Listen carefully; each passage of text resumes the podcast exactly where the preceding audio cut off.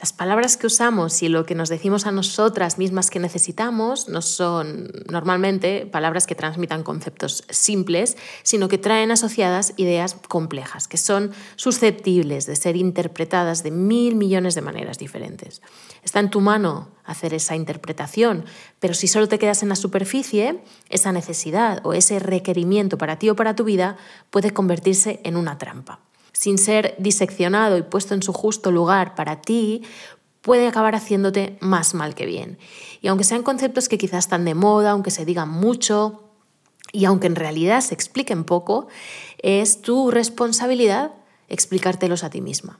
En esta serie de PSAPs voy a explorar las trampas que yo detecto para mí, para mi propia vida, tras conceptos tan habituales y utilizados como pues, la abundancia, vulnerabilidad, merecimiento, felicidad, ambición, conocimiento, etc.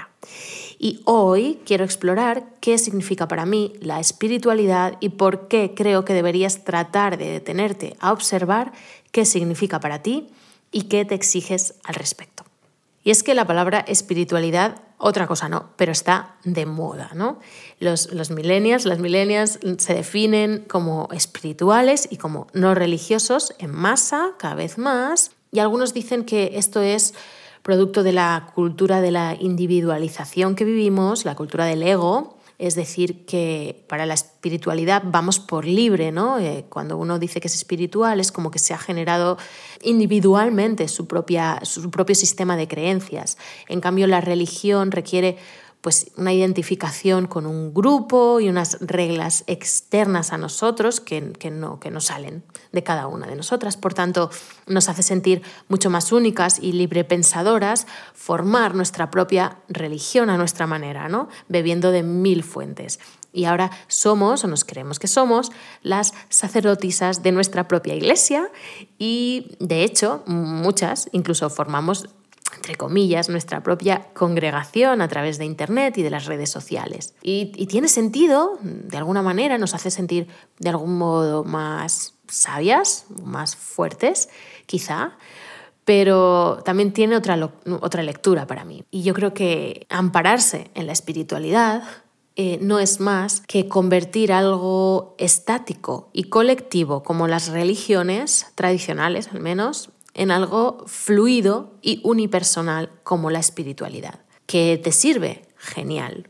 Pero vamos a, o voy a intentar yo al menos, ir un poco más al fondo con todo esto. El tema es que además lo vestimos con, con prácticas de todo tipo. ¿no? Hoy en día parece que todas o muchas, no sé, o nos sentimos de algún modo iluminadas quien no medita, pues saluda al sol, saluda a la luna, abraza a los árboles, le habla al universo o a los ángeles o a los maestros, mm, armoniza sus chakras, le canta, yo que sé, a los espíritus, carga piedras en la luz de la luna, quema inciensos en altares, eh, pasa los fines en retiros de silencio, de meditación de tal tipo, de tal otro. Y perfecto, ¿no? O sea, para mí es perfecto. Yo no digo que esto no sea válido, ni que no me lo crea, ni que yo no lo haga, ni nada. Solo digo que, o solo intento decir que todas estas muletas, eh, y digo con toda mi conciencia la palabra muleta, no son más que una necesidad, como el ser humano ha tenido desde siempre, desde el origen de los tiempos, de sentirte conectada a algo más allá de ti y de necesitar ritualizarlo de algún modo para que adquiera algo más de peso y de realidad, porque si no, no tienes manera de sentir que eso es real. Y, parece que no basta con sentirse conectada dentro de una misma, ¿no? No basta, hay que hacer, hacer, hacer, hacer, hacer. Y luego contarlo, contarlo, contarlo, contarlo y contarlo. Antes era Dios y el Dios de cada una de las religiones, ¿no? Y ahora pues lo que se lleva más es el universo, la naturaleza, la energía. Y antes pues la gente se iba a las misiones y ahora el proselitismo se hace por internet. Y no nos callamos, nadie se calla sobre nuestras creencias, nuestros rituales, predicamos lo muy bien que funcionan, como si además, como si nuestras vidas de algún modo fueran ejemplo de algún tipo de felicidad o de completitud, no sé. Y no lo son. Yo obviamente hablo por mí pero creo que también por el resto, porque ni, yo qué sé, ni Deepak Chopra, ni el Papa de Roma, con todo el respeto, no son más ni mejores humanos que tú o yo, y tienen o han tenido los mismos asuntos internos, emocionales, los mismos debates, las mismas dudas que cualquiera de nosotros. Y no los han superado, que lo sepas, o sea, habrán superado algunos, pero otros no, ¿no? Serán personas eh, con, con la misma miseria que nosotras, de algún modo. Y están en la misma brecha que, que, todos los de cualquier religión o pseudociencia o creencia energética o como tú le quieras llamar. Nadie, nadie está más iluminado ni tiene más verdad que otro. Sí que hay gente que está, pues de algún modo, un poco más trabajada internamente, puesto que ha podido dedicar mucho más tiempo y conciencia a ese trabajo, por lo que sea. Pero cuando te pilles pensando a ti misma, pues que, por ejemplo, que esa que está cargando sus piedras a la luz de la luna es absurda y está haciendo algo ridículo, o que la que va a que le limpien los canales energéticos, a, yo qué sé, a no sé qué técnica, o a la que, la que va a que le den el cuerpo de Cristo en la boca en, en una oblea mm, hecha de no sé qué, o la que se tapa el pelo, o la que le aúlla a la luna en círculos de mujeres, o la que mm, se rige por las estrellas para tomar sus decisiones, o la que abraza a una señora vieja india que se dedica a dar abrazos, o la que cuelga pues, láminas de ángeles por toda su casa, o la que se va a un ashram, o la que se afeita la cabeza porque se ha hecho budista, pues, y todas ellas te pueden parecer ridículas, fuera de lugar, y lo tuyo te puede parecer lo lógico, lo normal y lo mejor y la única verdad, pero recuerda que ellas o ellos, da igual, creen lo mismo que tú de fondo y se sienten protegidas, elegidas y bendecidas por lo mismo que tú. Y ese mismo que tú pues tiene otro nombre y tiene otras reglas y les hace hacer otras cosas diferentes, pero cada una creyendo que tiene toda la razón y haciendo todo lo que le han dicho que tiene que hacer para seguir sintiéndose de algún modo pues protegida, bendecida y elegida, enarbola su propia bandera sin darse cuenta que de fondo está haciendo lo mismo que cualquiera de las demás. Y esta, para mí, es, es de algún modo la principal trampa, ¿no? Porque parece, y digo parece, que creer en algo, sea oficial o extraoficial, o, pagano o, o, religioso, da igual, pero creer en algo implica de algún modo que no crees en otras cosas, las invalida.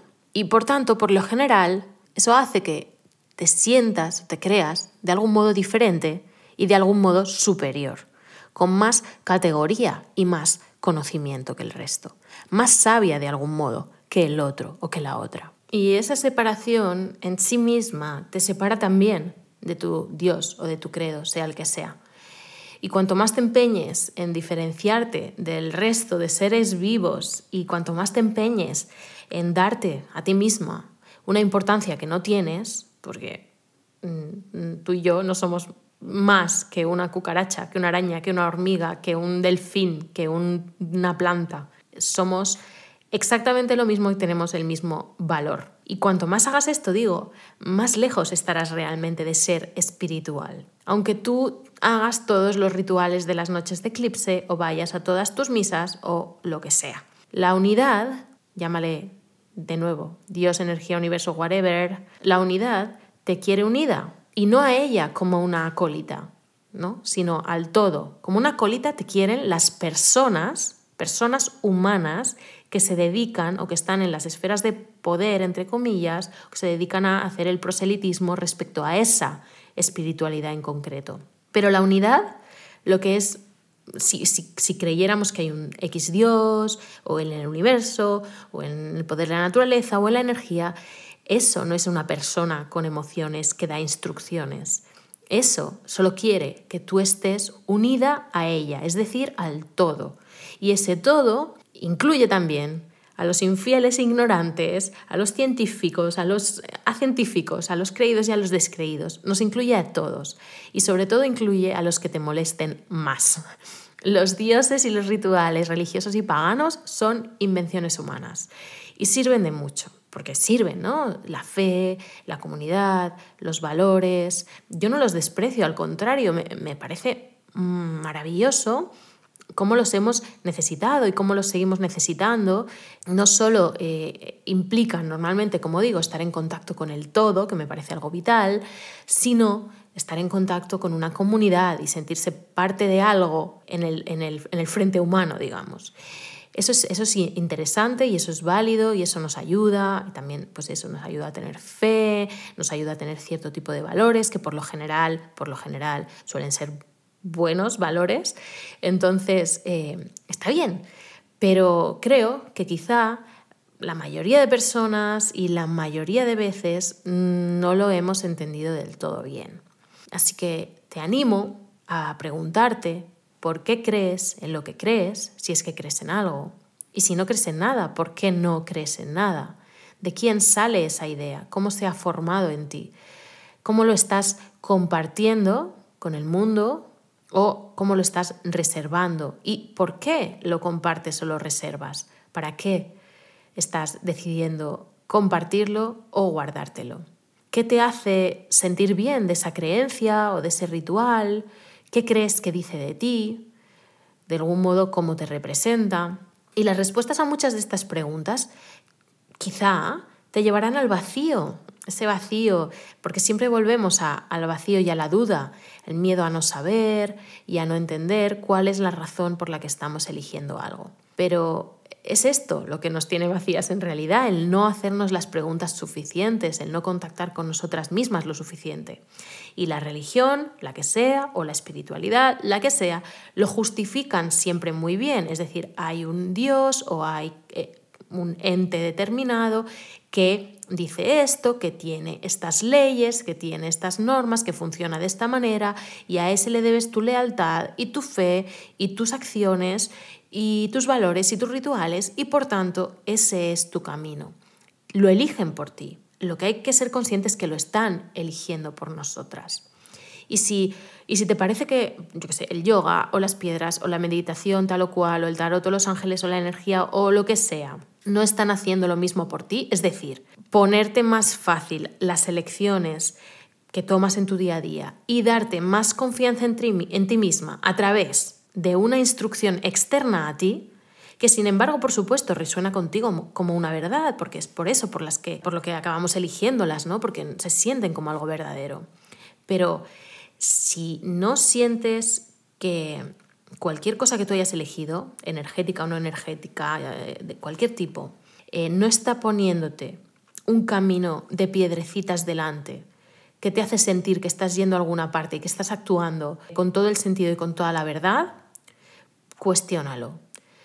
Puede que no, porque a lo mejor yo me equivoco y a lo mejor puede que eso esté tan alineado contigo y lo sientas tan perfecto, tan auténtico, tan vivo, tan real en ti. Entonces, genial. Pero si no, si no es así, quizá empieza por el principio a lo mejor, ¿no? Y piensa en ti. Es, que eres tú, siempre tú. El miedo a no saber qué vas a hacer, qué vas a pensar, qué vas a elegir, cómo vas a estar mejor, en fin, que es el miedo a vivir a tu manera, sin ninguna regla. Pero es que un mundo sin reglas es un mundo muy difícil, por eso tratamos de adaptarnos a algún tipo de regla siempre. Y ojo, que yo no estoy ah, abogando ni por el ateísmo ni por la no adscripción, adscripción, qué difícil esta palabra, adscripción a ninguna creencia, ¿no? Yo, pues al contrario, o sea, yo pienso que, como digo, creer es magnífico pero entendamos para qué lo necesitamos y para qué nos está sirviendo. Y entonces sí, si, si es bueno para nosotras, si lo sentimos verdadero, abracémoslo. Y si no, pues a lo mejor no es para nosotras, por más moda que haya, por más, más que nuestros padres nos den la chapa o nos echen de su familia porque no creemos lo mismo que ellos y eso es un problema.